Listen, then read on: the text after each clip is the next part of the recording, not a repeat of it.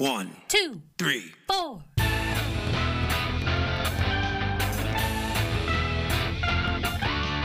Monster movie. Fun time, go! Monster movie. Fun time go. Monster. Movie. Fun time. Go! Monster movie. Fun time go. with Precious D and Honeybee. Fun time, go! Ladies and gentlemen, boys and girls, friends and neighbors, welcome back to 31 Days of Horror.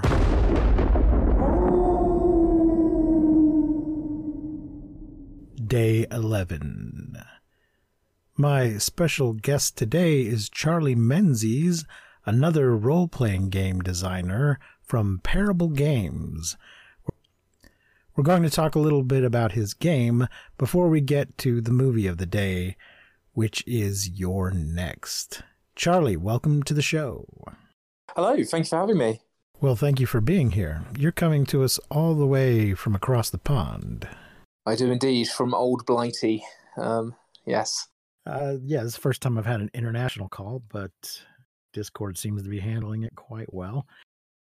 So, tell us a little bit about your game Shiver. Shiver is a horror tabletop RPG that's entirely setting neutral. So you can play anything from Scooby Doo to Stranger Things, um, all the way up to Predator or Alien or any kind of pop culture film, book, TV show um, that you've kind of read or imagined. Um, you can play with Shiver as a system. And it uses its own special dice, right? Yes, so it uses um, the archetype dice system. So it's a new system that we designed. Um, the the way that it works is that it's entirely symbolic. Um, the reason for this was when I was designing, um, a lot of my friends are um, kind of dysnumerate or dyslexic, and they found the heavy number element of certain systems really, really intimidating. So when I was kind of designing this, I was wanting to kind of make it more inviting and get as many people kind of playing at the table as possible. Um, so, so the kind of to break down the system very simply, it's a dice pool system. Um, there are six core skills: um, grit, wit, heart, smart, uh, luck, and strange. Um, and you have a number that gives you kind of core skill die, which are d6s with a symbol that represents each core skill on each side. Um, you also have talent die. So if you're really, really good at something, there's a universal success apart from strange, which is represented by a star. Um, so you roll that pool, um, and say you're making a grit check, then you're looking for as many symbols um, of that as possible. Um, so, for example, if you're like wanting to kick down a door, um, you'd assemble your dice pool, roll your grit pool, and if you rolled a bunch of fists and successes, um, you'd maybe kick the door off its hinges. But the nice thing that we're kind of finding about the dice system with it being symbolic is that it provides very interesting avenues to um, kind of communicating non-binary successes. So we call this reading the knuckle bones. So say, for example, I rolled a load of smarts. I might stub my toe on the door, but discover a key um, under the doormat uh, after having an investigate around. Um, or I load, rolled a, a load of strange, something bad might happen, and a bouncer might open the door and initiate a combat, for example. So it allows you the kind of this large amount of flexibility as well as being a storytelling aid as well. Okay. So it, it seems to me numerically that it's not that different than just saying if you roll a six, you succeed, and here's how many dice you're going to roll to try to do that. But by putting the symbols on them, you've given yourself a, a narrative element that you can incorporate if you care to. Exactly. that yeah. Even Yeah. if you don't succeed, you can still uh, have something happen. Yeah, we have this. Um, it, generally, our ethos when designing was that every roll should have consequence. So, kind of having those symbols there as a storytelling aid, because it's something if you like, you rolled a four, for example, a four doesn't really tell a story. But if you rolled a load of one symbol, then suddenly it's, oh, maybe I achieved this in a different way, and it encourages improvisation. We find from from both sides of the table for GMs and for players as well. I found it uh, most helpful for there to be a online dice roller because that can be an issue with these uh, games that have specialty dice. Finding the dice or having enough set of dice can be a problem. So I really appreciate that you guys made an online roller available for free. Uh, I've seen other games that want you to pay for a dice app. Uh, I think yeah, yeah, we, we were very um very against the kind of like paying for an app version of the dice roller because because we, we, we were very aware of that that other games had kind of butted up against that controversy in terms of like it seeing like um, proprietary dice being kind of seen as a money spinning scheme, but for Yeah. us the the dice are integral for kind of how you tell the story. Um, and how you kind of play the game and, and access that kind of element. There is a numerical conversion as well that you can do, but we do kind of recommend that if you're using the kind of symbolic dice, that's the best way. Um, but yeah, we developed. We we kind of came out of finishing like all of our development and releasing um, during the pandemic. So one of our kind of like mission statements for the game was like we have to have a free dice roller that's ready to go um, and available to players um, when we release.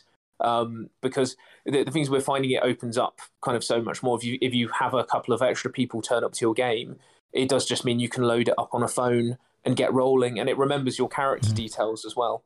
Oh, okay. Yeah, I don't know about anyone else, but all my games are online and have been for a couple of years now, and they may just remain that way because we've had some players move around, and we find it's just you know some of them are out of town now. We can still keep playing if we stay online. So that online dice roller is very convenient. We did play the quick starter the other day to get a feel for what this game was like, so I'd have some idea what I'm talking about when I when I speak with you. And uh, we uh, enjoyed it, found it pretty easy to catch on to. And in fact, I recorded some of my players' feedback, so let's take a listen to that right now. All right, guys, we just finished playing our first ever game of Shiver. What do you guys think? Well, for someone who didn't do the required readings before the game, I thought it was pretty easy to catch on. And I really like the battle system. Like, I like the use of these dice. I thought it was really easy to pick up. Yeah, that having the online online dice roll, of course, is uh, Yeah, that would have been very convenient for playing a quick start. yeah. The only thing about the dice roller is if they could add one where you can just set it to uh, whatever dice you want to roll. Like we had cases where people had to uh, roll s- single die, and so we had to make it up uh, on the fly. So that's the only thing I would have to Yeah, say. it's not a major problem, but yeah, just a No, single, it's, it's single not. die, a single die off to the side would would have been. Yeah, that would have been nice. Would have been nice because you could have changed it from one or more. The flaws were um, more attractive and sort of tangible uh, in the system than they are in some game systems. So, like the- I played, You mean I the flaw that your character has? yeah, yeah, that's what I meant. I'm sorry, yeah, the character flaw. Like, so I played the um the survivor, and his character flaw was that you know he's kind of like the main character, so the monsters always chase after him, and so that added an interesting dynamic to it. Some some game systems, you know, flaws and all that are just kind they're just flavor. So it was kind of fun that it was an actual part of the system. I'm sorry, I should say I have with me Dieter, Joe, David, and Rachel. That was Joe just talking. Dieter mentioned the single die option, and uh, Rachel mentioned how easy it was to catch onto the rules. David, got anything you want to contribute? No, the the a person uh, who did not read the rules to begin with and, and read them on the fly, the, the dice system was a little confusing, but made sense by the game time the game was over. Okay. This is Joe. Um, I did the reading, so the die system wasn't that confusing. Joe wants full credit for doing the He reading wants for the class. being I will conf- I will admit, David, I had to read it through a couple times to understand what was going on. Well, we've played a lot of different systems, so it always takes a moment to uh, get up to speed with a new one and to maybe forget things about other systems that you might assume, make that little adjustment. But uh, Uh, also, um, this is Rachel speaking, but I kind of, with the layout of the map, it was kind of easy to see where the story progression was going, where we started on the bottom floor and where we, we were working our way to the top. So I think everyone intuitively knew where to go, even though we weren't really, you know, given prompts as much. We all knew that we had to go up to the top floor, so we would be looking for exits or the like the rooms were labeled ballistics or defense, and so we would know to look there for weapons and defense. So it was pretty easy to understand.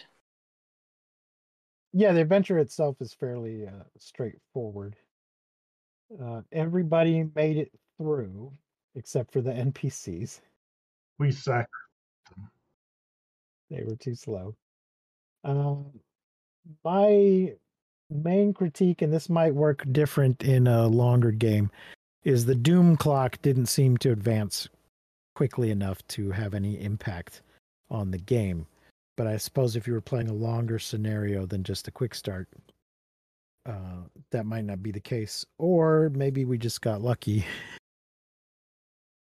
and Yeah. it proceeded slowly. Another reflection was when I was reading through about the stats. It's always interesting in a new system to see what they're trying to do with stats. Uh, some, for the most part, they they- felt a little like just re uh, packaging of familiar stats in D20 systems. Um, you know, mentions name, mentions charisma, etc. Um, but some of them, like the one that in, in another system might be called dexterity, was about the same feature set as what was called wit. Um, So I don't, you know, that that didn't really resonate with me. But You mean that the stats weren't different enough, or uh, well, just so there's the stat that's for picking locks, sneaking, sleight of hand, fighting at range, which in a D20 system is, you know, dexterity, but this system calls it wit. That seemed a bit of a stretch. Didn't I don't know where wit comes from.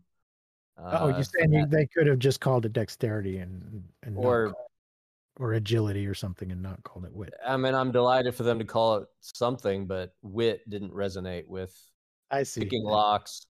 Well, maybe picking locks, but fighting at range, you know, The it's, I symbol mean, for wit is a little key. more Now, uh, the luck and the strange stats were um, a little different than your standard. Yep. Yeah. So And Yeah. then the thing is, with the gaining luck rapidly, or with depending upon the rolls, it's uh, you know you felt more to use it than to save it. right. Yeah. So it's Yeah, like it was, yeah, it was not could- meant to bank it and hold it. No, And it's probably within the next one to two rolls, Right. you'd probably want to use it. And I thought with only having one of each symbol on each, each die, that it might be harder to succeed than it actually was. But um, you guys seem to succeed fairly often, so that was good. We were using our primary skills, so that probably didn't hurt either. Because Yeah. my change is But five. more dice, more dice to roll. Well, right Yeah, at the end, I it's- could, I couldn't shoot that laser to save my life. and you were so smart. Uh, well, I wasn't using my primary attribute either. I was using wit. That was not my primary attribute. So we should say that this game uses special dice, but if you don't have them, there's a dice roller online. And the dice have the symbols for each of your stats grit, wit, smarts, heart, luck, and strange. One of those on each side of the six sided die. So if you're making a grit roll, you roll the number of dice you have in grit and you try to get a grit symbol on the die. So you got a one in six chance on each die of succeeding.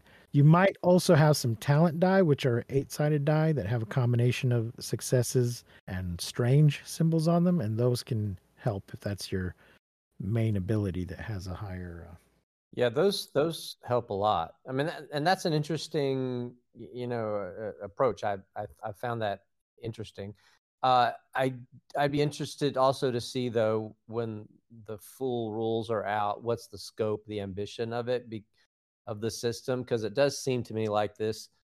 Uh, the core skills of the Shiver system is more for for sort of casual play, you know, like um so there's no stat or core skill that relates to for instance toughness um and you know everybody has the exact same number of health so to speak and so there's some limited capacity for sort of differentiation and the advancement of characters so the full rules are out. I don't have them. and they've done a Kickstarter for one expansion, and they have a new Kickstarter that will be starting on the day we release this for other um, expansions that address specific types of horror um, settings or genres. Cool. So yeah, I don't know about character advancement and further specialization or any of that kind of stuff. I don't know if you can get more hit points or if there's a way to start with more. But in this quick start anyway, everybody had 16 health to start with. Uh, all right. Well, thanks for playing with me, everybody. So, um, that yeah, that was just a little bit of feedback on our first game of Shiver, and now on with the show.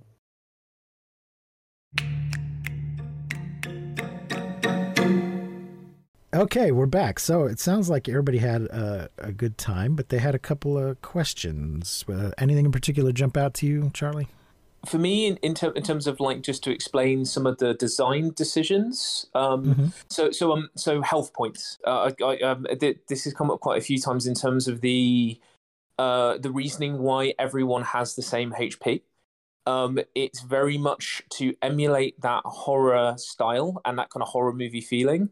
Of the thing is, is that it's your abilities and your approach to the game that makes you different from one another, rather than um, kind of like a uh, kind of swollen kind of HP stat block. Because the, Right. the idea the idea for us is like you're all human, you're all equally Mhm. squishy um, to a certain Yes. degree, and you're going to take damage. But then it's like for the warrior, for example, so some some of their um, abilities are all about um, reducing damage and kind of bringing damage down and protecting other people from damage. Um, and so there, there are things kind of like that, like kind of having that tough ability that triggers when you're attacked. Um, means that your HP stat block kind of stays the same, but there are more and more opportunities to start reducing damage um, as, as you kind of level up and kind of move through the game. Um, in terms of uh, the, uh, I know that we've kind of already kind of touched upon the numerical element as well in terms of the Mhm. the one in six um, element. We found that um, by people kind of picking a weakness and having kind of a strength where you have that talent die, which I what people saying was really really useful. Because of the nature of kind of archetypes, we found it's really helped to kind of encourage people to fall into those like horror movie roles and play to those tropes and kind of really get in the spirit of things.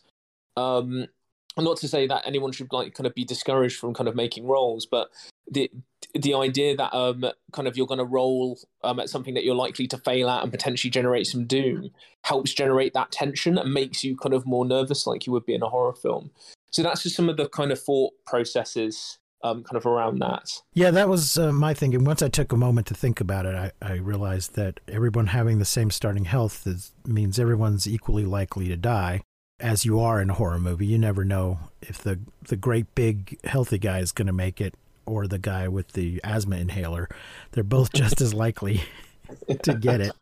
So it's really a combination of luck and wit that tends to keep you alive. It's seldom just a matter of being the toughest guy who can absorb the most damage in a in a horror film.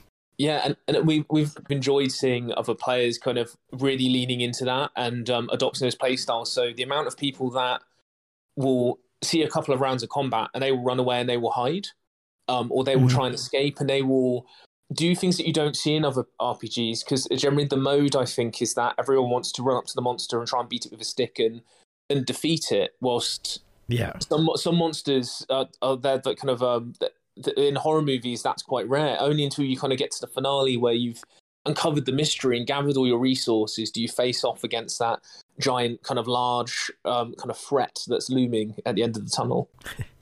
Well, let me tell you now. If you're thinking of playing the kick, the quick starter, you might want to skip this next bit because I'm going to spoil it. My players, I mean, we regularly play Dungeons and Dragons and other sort of just you know run up and hit the monster kind of games. They all survived, but largely because once they got to that last room and they saw that big bad and they saw the escape pods, they just headed straight for those escape pods they looked at their uh, their turn order, which was not necessarily set, but they just looked at how many spaces it was to that escape pod and when they were going to go. And boom, boom, boom. They just jumped in those pods and went. and they Yeah. had no thought, no thought of this might be a worldwide threat that we are the only ones who are here to deal with it. Maybe it's our responsibility to deal with it. Nope. they just got out of there. So I gave them the bad ending. Mm. So e- even though they survived, when they came out, they saw fires in the distance and the sky was red and everything is crap now. Mm. So I don't know if we'll return to that game or not, but uh, yeah, I left it wide open for for an apocalypse should they care to deal with it. Yeah. We, we did lose every NPC. They they all bid it. Yeah. And that was in spite. Now I did have a one, not an issue exactly, just an observation. I found the doom clock did not advance very quickly, so I just sort of, you know, when it felt appropriate, they lost a NPC or whatever. Uh, does it tend to move quickly? Is it just a matter of a shorter game, or did we just get lucky, or or what? it's it's dependent on quite a lot of factors and it, it, it can depend on like your player style because we found that two kind of player types have emerged people who we kind of call doom marchers who do everything they can to advance the doom clock because they enjoy that escalating threat then you have doom managers which are people who like to use their luck to kind of pull the clock back but in terms of um do like doom not triggering kind of fast enough um sometimes it can be dependent on the propensity for your players to roll and kind of question the environment. And the more that you're rolling, and the more that you're rolling in combat, um, and engaging in combat, it tends to kind of tick up quite fast. Um, Okay. um, and, and and sometimes because the thing with this is it is just pure chance. Some I've I've played games where people fail, but they just don't roll any strange, and it does just happen, and they get so lucky, um, which is an element. Also, if you have a weird that um, archetype, that tends to affect the Doom clock massively because all of their abilities um, g- tend to generate Doom when they use them, and certain um, a bit more powerful abilities, um, kind of further further up their ability trees, um, are Yeah. behind uh, Doom Quarter gates. So in terms of they need to like kind of move the Doom quarters forwards and actually progress the Doom clock to become more powerful. So they actually have a bit of an incentive to use their their abilities to make the world stranger and more dangerous in order to unlock those abilities to help them kind of help uh, the rest of the players, um, but at a cost of making the world more dangerous around them. Mhm. Let's uh, take a minute to explain what that is, rather than making people infer what it is. There's a in the game. There's an imaginary clock. It starts at eleven. It's heading towards midnight. When certain things happen, it will click forward by a minute, and when it hits quarters of the hour 15 30 45 various things trigger and in the quick start there's specific suggestions for what happens when it hits those doom events course, if it gets to midnight, you're probably fairly screwed. Whatever it is you were trying to avoid or stop is likely to happen. And we just found we didn't get quite to 15 minutes w- in our game. So uh, it didn't trigger any any doom events. But we did find that an interesting mechanic. It just didn't really kick in for us that much. So we were curious about that.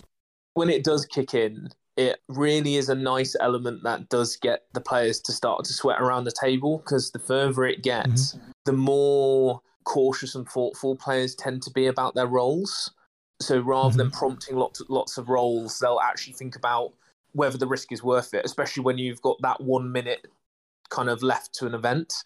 Um, there there becomes debate around kind of how many rolls that are being made and people trying to kind of manage the clock and pull it back um, which can be a nice nice dynamic. But it does sound like your group got very lucky, uh, which Yeah. is which is fascinating. And I I could have thrown a few more zombies at them, but we wanted to get through the the whole adventure in time so we could Mm. talk about it. Another question they had was character advancement.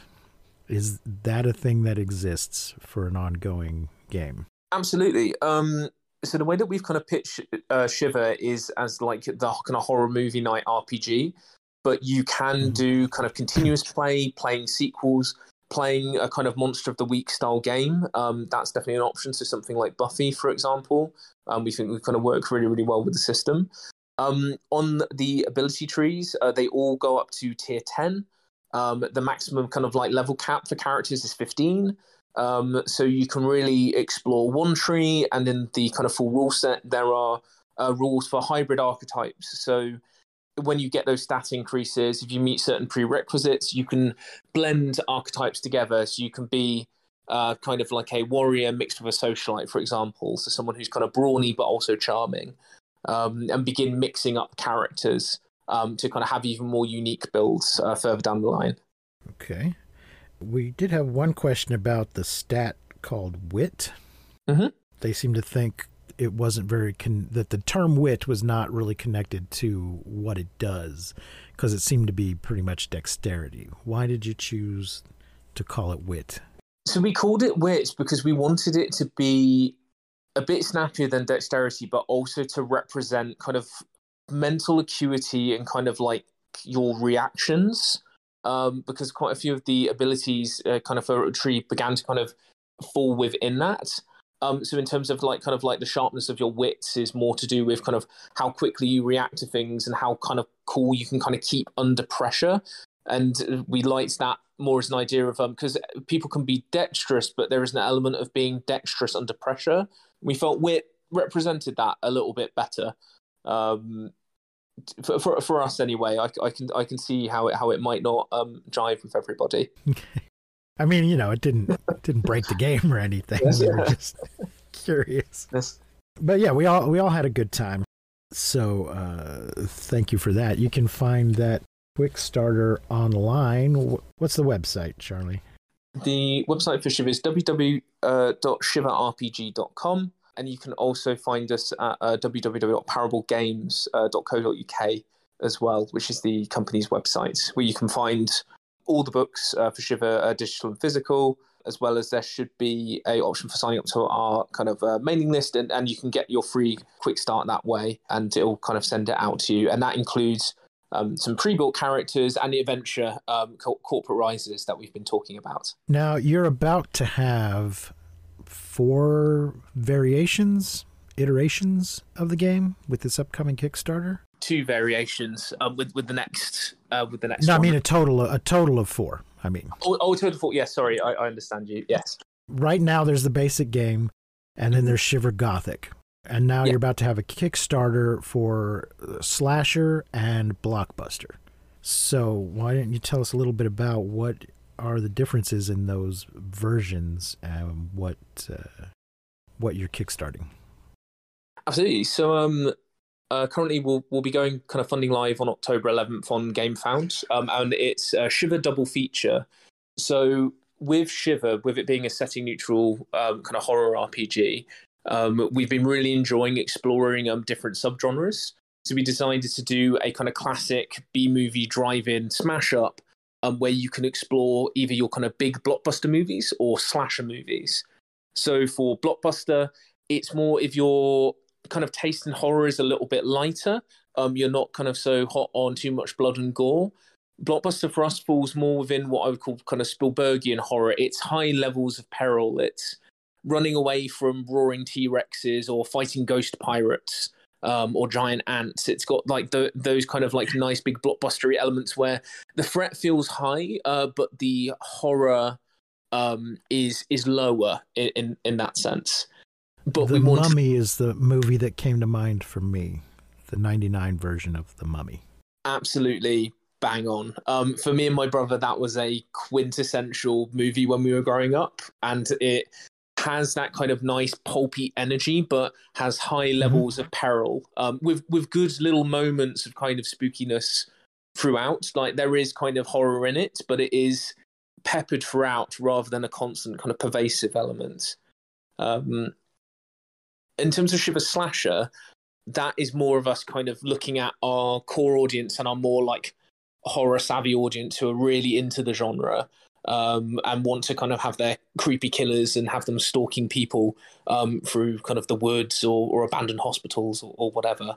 Um, so with, with that, that's going to be our our kind of big uh, expansion for like looking at those characters, making slashes feel very dangerous because they are singular enemies, they're singular entities, and it's been really kind of fun working on those uh, characters of like making them as dangerous as possible. So when they turn up, um, your players are really going to get a fright um, when they show up on your tabletop. Okay. Unless you're playing Scream, in which case there's two of them, Yes. but you don't realize till the end. Yeah. So, um, in terms of kind of what's actually on offer with the Gamefound, so this is going to be the first time that we're doing starter sets for Shiver. So, if you're new to the system and you wanted to try it out, um, we're doing two separate starter sets that have this theming.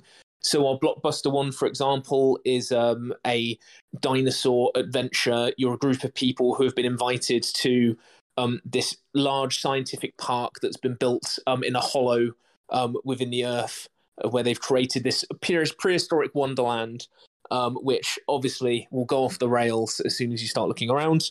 And for Shiver Slasher, uh, we have um, Return to Camp Blood, um, which is your classic camp counselors working at a summer camp, and there is a famed, well, infamous slasher, I should say, who potentially has come back from the dead and has become stalking the camp at night. Okay. And the uh, existing game Gothic, I assume that's a Dracula, Frankenstein sort of classic. Oh yes, absolutely.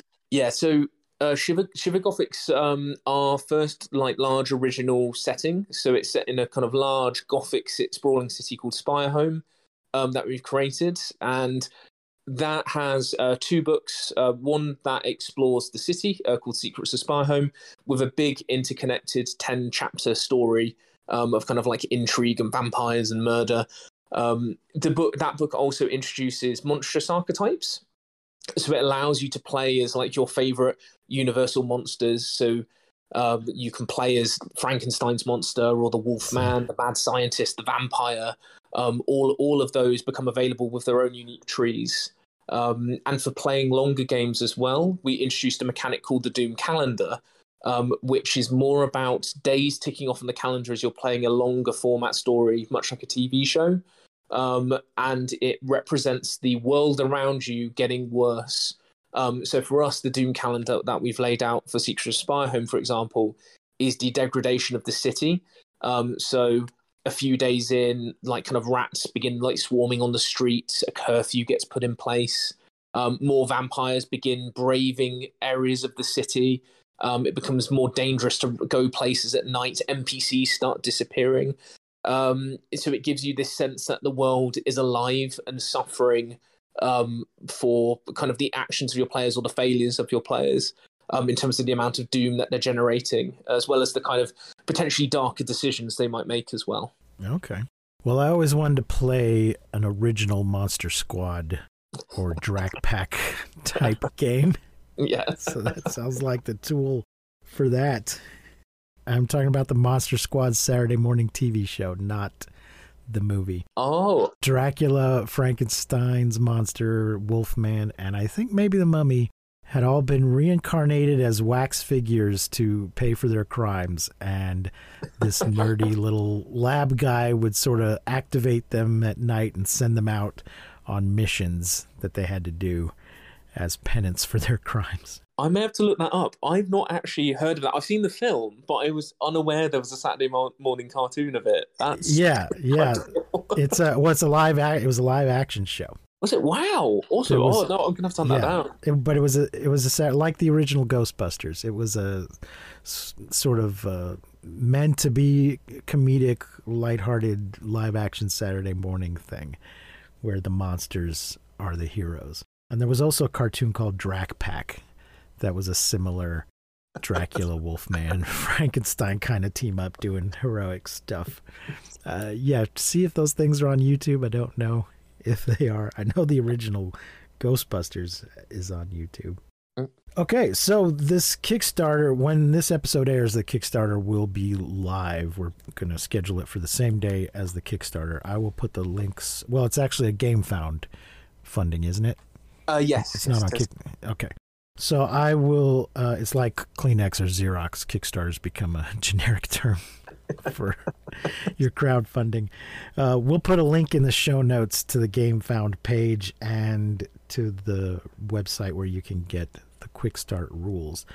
Uh, we're going to take a little break here and then we'll come back to talk about You're Next.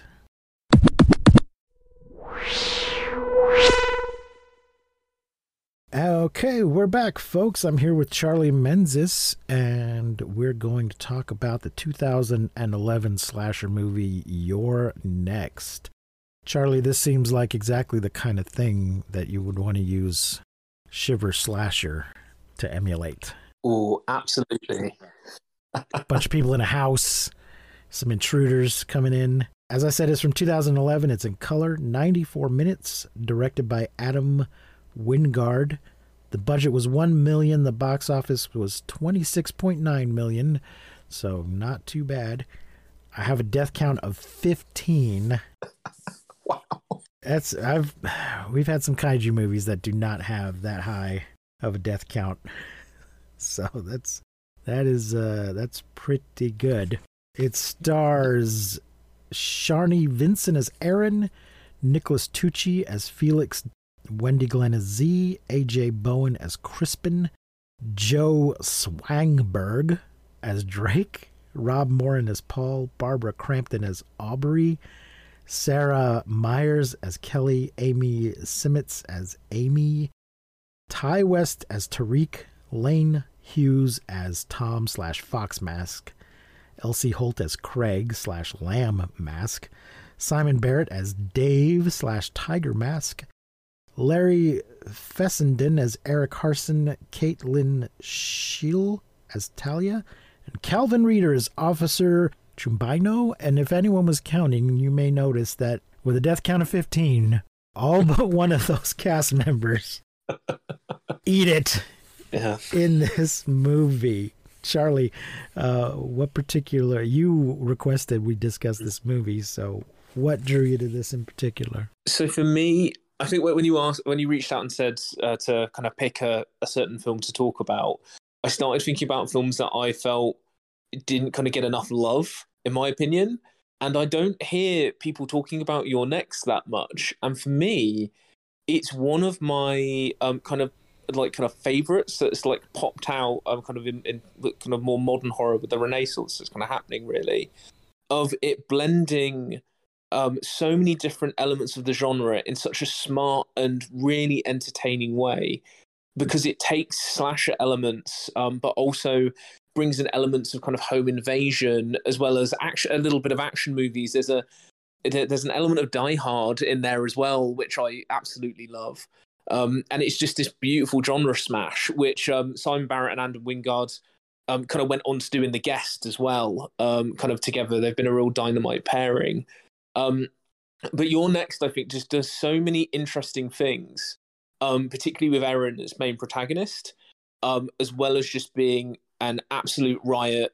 And as you say, pure carnage in terms of the kill count. It's it's probably one of the most lethal home invasion films I've seen, and it does not um, skimp on the blood or the gore or the um, just kind of nihilistic brutality um, with which it picks people off, um, but in the best possible way, as dark as that sounds. in regards to that, I have one word blender. yes. oh, yes. Uh, yeah, you mentioned it doesn't get enough love. It's been on my list for years. I just haven't got around to it. And uh, now I have. It is in that, I guess you call it a subgenre of slasher movie, as you say, home invasion, uh, like Strangers, which I've never seen, but I think that's a similar kind of movie, or the original Purge, where, uh, yeah, somebody, uh, or, or uh, what is it, a safe room? Is that? Um, Panic. Room, That's a Dave. That's Panic a, a David Fincher one. Yes, it's it's definitely got Yeah. um ele- elements of that. Um, he actually did quote that um The Strangers, which I think was a few years prior to this. I think that was two thousand and nine. Um, was an Mm-hmm. influence uh, of kind of adding to it, but he also drew from um another one of my favorites, Assault on Precinct Thirteen. Um, the kind of John Carpenter siege movie. Um, so so there's an element of like kind of there's home invasion and then there's siege movies, and they kind of cross Mhm. over uh, quite a lot. Yes. Kind of drawn, It and as well as eight flashes too. Yeah. I just uh, I just now thought of this uh, certain type of Doctor Who episode where it's the base under siege. that is, that is a, a typical uh, subgenre of Doctor Who where we get somebody's trying to get in and we got to keep them out. so uh, let's see if we can make our way through this plot. Starts off with a couple of people just going at it. Talia and Eric Harson having sex. I don't know anything about them. I don't know who they are. I don't care, but there they are going at it. Talia walks around the house, not noticing uh, the sensor lights gone on. I'm looking at the Wikipedia uh, summary. Thank you, Wikipedia.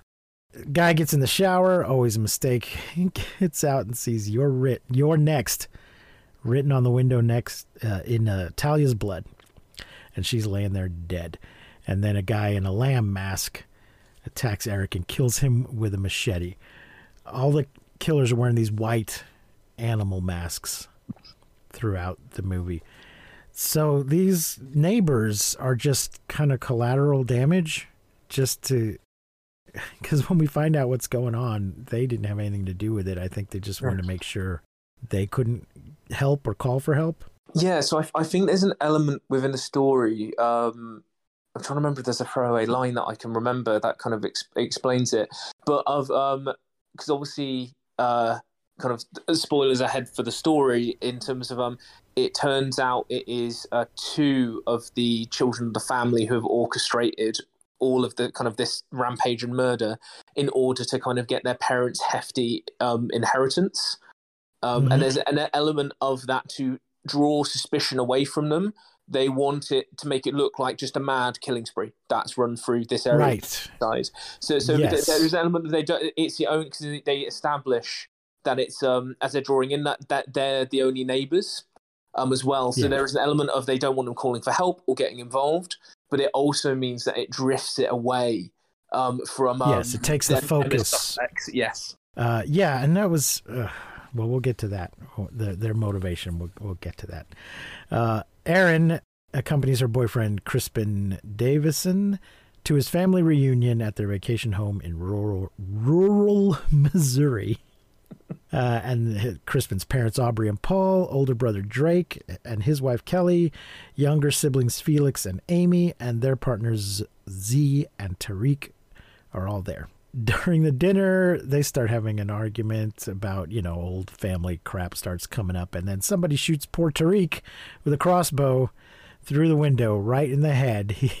He, he's the only one in the uh, during the argument that notices something is going on. And another one comes through and wounds Drake. Not sure why they're using crossbows, maybe just to keep the noise down.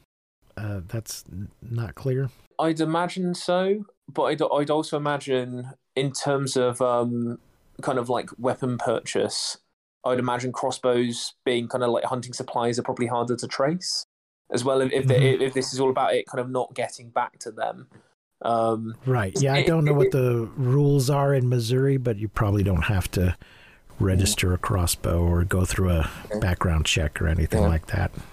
Yeah, I think it it also kind of like resonates with this kind of hunting theme that they have going through it. That they have like the animal Mhm. masks and the the element of kind of like hunting them through. And I think a crossbow just feels, uh, for me anyway, it evokes more that sense of kind of hunting, kind of more in a primal way than a than say a pistol uh, would, for example. Yeah. So they all discover their cell phones have been jammed. Amy runs outside for help. They do this whole thing of like prepping for her to run as fast as she can to get to one of the cars because she's the fastest. And then she runs right into a garrote wire and slices her throat and kills her. Uh, which we saw a similar tactic in uh, another movie we watched for this um, day shift. The hero in that case was stringing wires to take out vampires. Uh, Erin is briefly attacked by an attacker in a tiger mask in the kitchen, but she fights him off and escapes through the kitchen door. Paul puts Aubrey to bed, but an intruder wearing a fox mask who was hiding under the bed murders Aubrey with a machete, leaving the words "You're next" in blood in the wall. So he just went upstairs and hid under the bed on spec, just in case somebody was laid down to have a little rest. I don't. It doesn't seem like the.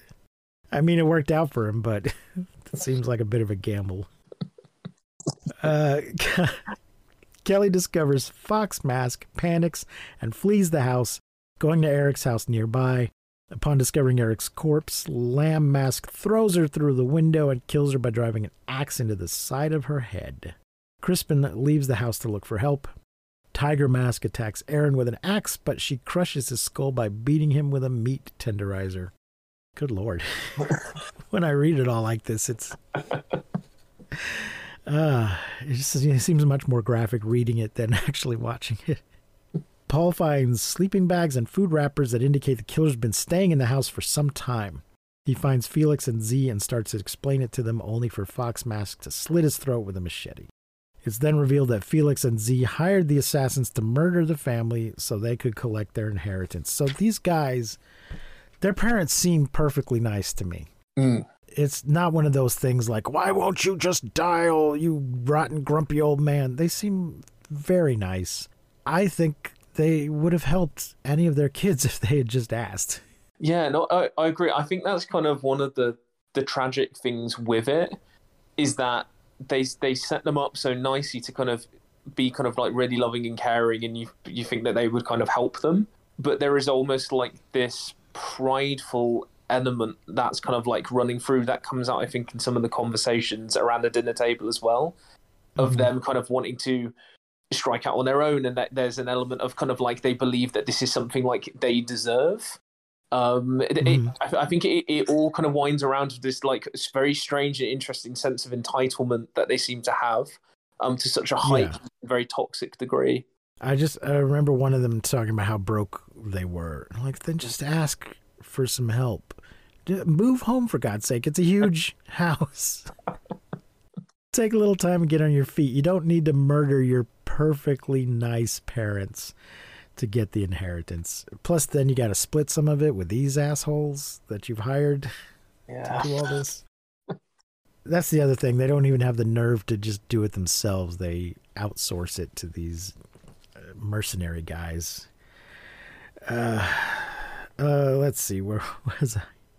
Lamb Mask finds Tiger Mask's corpse and flips the dinner table over in a rage. He discovers a wounded Drake hiding but retreats after Erin stabs him with a screwdriver.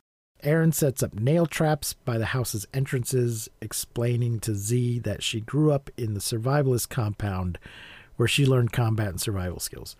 Felix meets Drake in the basement and kills him out of pity by stabbing him with multiple screwdrivers. Uh, on the upper floor, Erin comes across Paul's body. She jumps through a window to escape Fox Mask, injuring her leg. Lamb Mask is injured by one of her nail traps. Just steps right on it. While hiding, Erin overhears an argument between Felix, Zee, Fox Mask, and Lamb Mask, where it's revealed that Lamb Mask and Tiger Mask were brothers. Her cell phone beeps to indicate that her text to 911 has gone through, alerting the killers.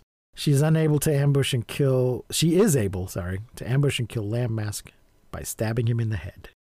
Realizing she cannot outrun Fox Mask with a wounded leg, Erin sets a trap at the front door where an axe would fall and kill anyone who opened the door. This was like Chekhov's axe trap. It sets up and then it just sits there. People keep coming through windows and refusing to open the door. And I'm just like, when is that damn axe trap gonna go off? Not till the very end.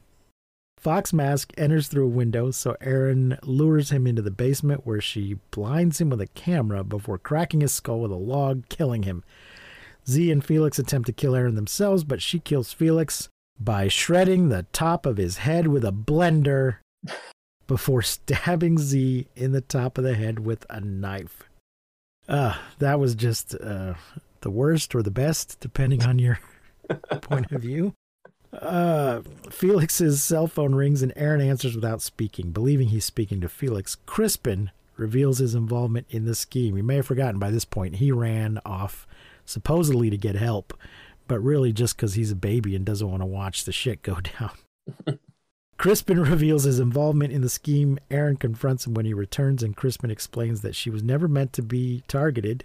After he attempts to bribe her into staying quiet, she kills him in disgust by stabbing him in the neck and eye. A police officer arrives and shoots Erin in the shoulder. This, uh, having seen her kill Crispin, this reminded me of the end of Night of the Living Dead. Yes, no, I, I, I. It's, it's very reminiscent, isn't it? Yeah. Yeah, where the guy's gone through all this shit only to be shot by hunters who who mistake him for a zombie. The police has mistaken her for the killer when she's just defending herself. Although for this particular kill, I don't think she's in immediate danger, so she really does just kind of murder Crispin Yeah. just because he deserves it. Not not because he's immediate threat, just because he deserves it. So from the policeman's point of view, yeah, she would appear to be very dangerous. After calling for backup, he attempts to enter the house and falls victim to Erin's front door trap. Wah, wah, wah. With the axe hitting him in the head just as the movie cuts to a blood splattered "You're next." She does call out, try to warn him, but to no avail. so there's the plot to "You're next," ladies and gentlemen. Yeah, I'm glad uh, that I finally watched it. It was uh, it was quite good. I enjoyed it. Uh, what was the movie? Somebody in their review just mentioned Ready or Not. They said this movie and Ready or Not are sisters. They're a very good pairing, um, I would say. Yeah. They're- yeah, they, they have uh, a, a similar kind of. Um, I think it's a, a thing of like I was realizing you're you're completely right when you're reading the plot like that way off the Wikipedia. It just sounds so bloody and brutal and almost hor- hor- a, a a horrible thing to watch in a way. But there is, I think, for me anyway, there is a dark undercurrent of humor that runs Mhm. through it in, in places, and Ready or Not's very similar. I think that really kind of struck a struck a chord with me. How, how how did how did you feel about that? Did you feel there was there was that element there for you? Of being similar to Ready or Not, or similar to uh, of having humor. I mean, that kind of like dark humor element because I think Yeah. it's, it's a mixed a mixed feelings on that. I, I find for people, some people don't uh, don't seem to kind of like land on that. Um, but yeah, No, I agree. It had a there's certain I don't know if I want to call it lighthearted tone, Mm. but but definitely uh, it's a lighter movie than say uh, a Halloween Mm. or a Friday the Thirteenth. In that, I guess it's just the the characters are kind of a bunch of idiots, Mm. and yeah, I think there's a, a humorous sort of tongue in cheek tone Mm. to the whole thing. And it might also be a little bit the invaders are slightly bumbling, Mm. kind of like in Scream, where he's just constantly falling over, smacking his face on stuff, as opposed to a, a Jason unstoppable machine Mm. sort of a killer. Yeah, it's fascinating with them because they build them up and up and up to be this big threat, um, kind of like you would in any other kind of slasher um, or kind of home invasion movie with the prologue murder at the start um, and kind of seeing them. But there's a really key turning point for kind of me where um, it's when um, Erin kills uh, Tiger Mask because they do a very interesting thing. You've had all this ominous music, all of this build up, and then the musical cuts out as Erin kicks him in the nuts, beats him with a meat tenderizer, um, and kills him and makes short work of him. Um, and it get, and and that's when you kind of start to get this element of, oh, these are just guys. And as you kind of start going through, you realize they're actually quite incompetent and you can kind of see like they're potentially kind of ex-military. I think it is, is an element that they imply, but they're all a bit like yeah. the- Bar, I'd, I'd say um, kind of the kind of ringleader of the group seems to have a kind of a little bit more kind of about him, but the tables really start to get turned, and there's kind of certain elements of like where she, where the nice satisfaction of where she like tricks them with a nail trap, um, and he steps on the nail Mhm. trap, and it's just them all kind of effing and blinding um, about being kind of injured um, by this person who they just can't seem to get a handle on or kill or know where she's kind of come from. And I think that for me is the the kind of fascinating core of this film for me anyway is that rather than um Erin kind of becoming the final girl forged in fire at the end of the film, she just very suddenly goes into her survivalist mode because no one knows anything about her and they didn't really factor her in in their plans at all. Um, and she goes to town on them and slowly the the the actual dynamic changes of the slashers who have invaded the house um, start to become the victims, and she becomes that singular, unstoppable slasher figure.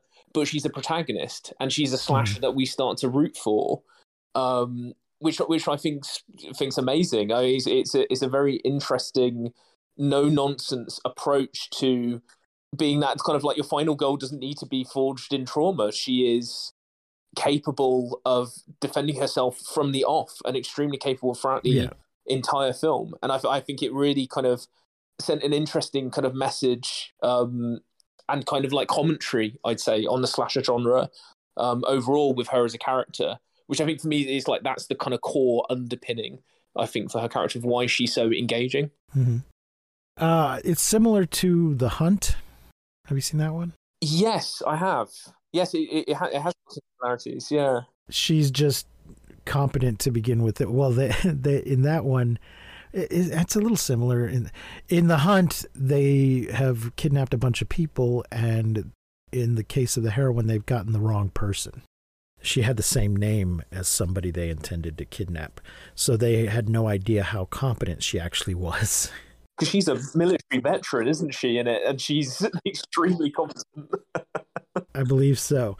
So in this case, they've planned for the family members, and the boyfriend doesn't realize how competent his girlfriend is. uh, I guess he just doesn't know her as well as he thought he did. So uh, yeah, those those are kind of s- similar. Um, basically, I think it's a Bugs Bunny movie with just multiple Elmer Fudds. She's Bugs Bunny. She's not gonna be trifled with. She's gonna. That hunter can do whatever he wants, but he's not going to win. Yeah. For me, it's got shards of if it was like a hyper violent Home Alone. Um, is what it reminds That too. of. Yeah. I saw a lot of people. A lot of people made that comparison online to Home Alone. Folks, if you want to watch this, it is currently streaming on Peacock. I have the middle tier subscription. I don't know if it's available with the free version of Peacock or not, but probably because it's been out for a while, so it's it's, it's probably not a premium item. You might have to watch some commercials. I don't know, but uh, yeah, if you don't feel like paying for it, go take a look at Peacock, see if you can watch it there. Charlie, I think that's gonna wrap it up for us today. Okay. Well, thank you for having me. This is this has been a this has been delight. I'm going to, well, thank you. I'm going to put the links to the Gamefound and to the regular uh, Shiver web page. Uh, you can also find Parable Games on Twitter.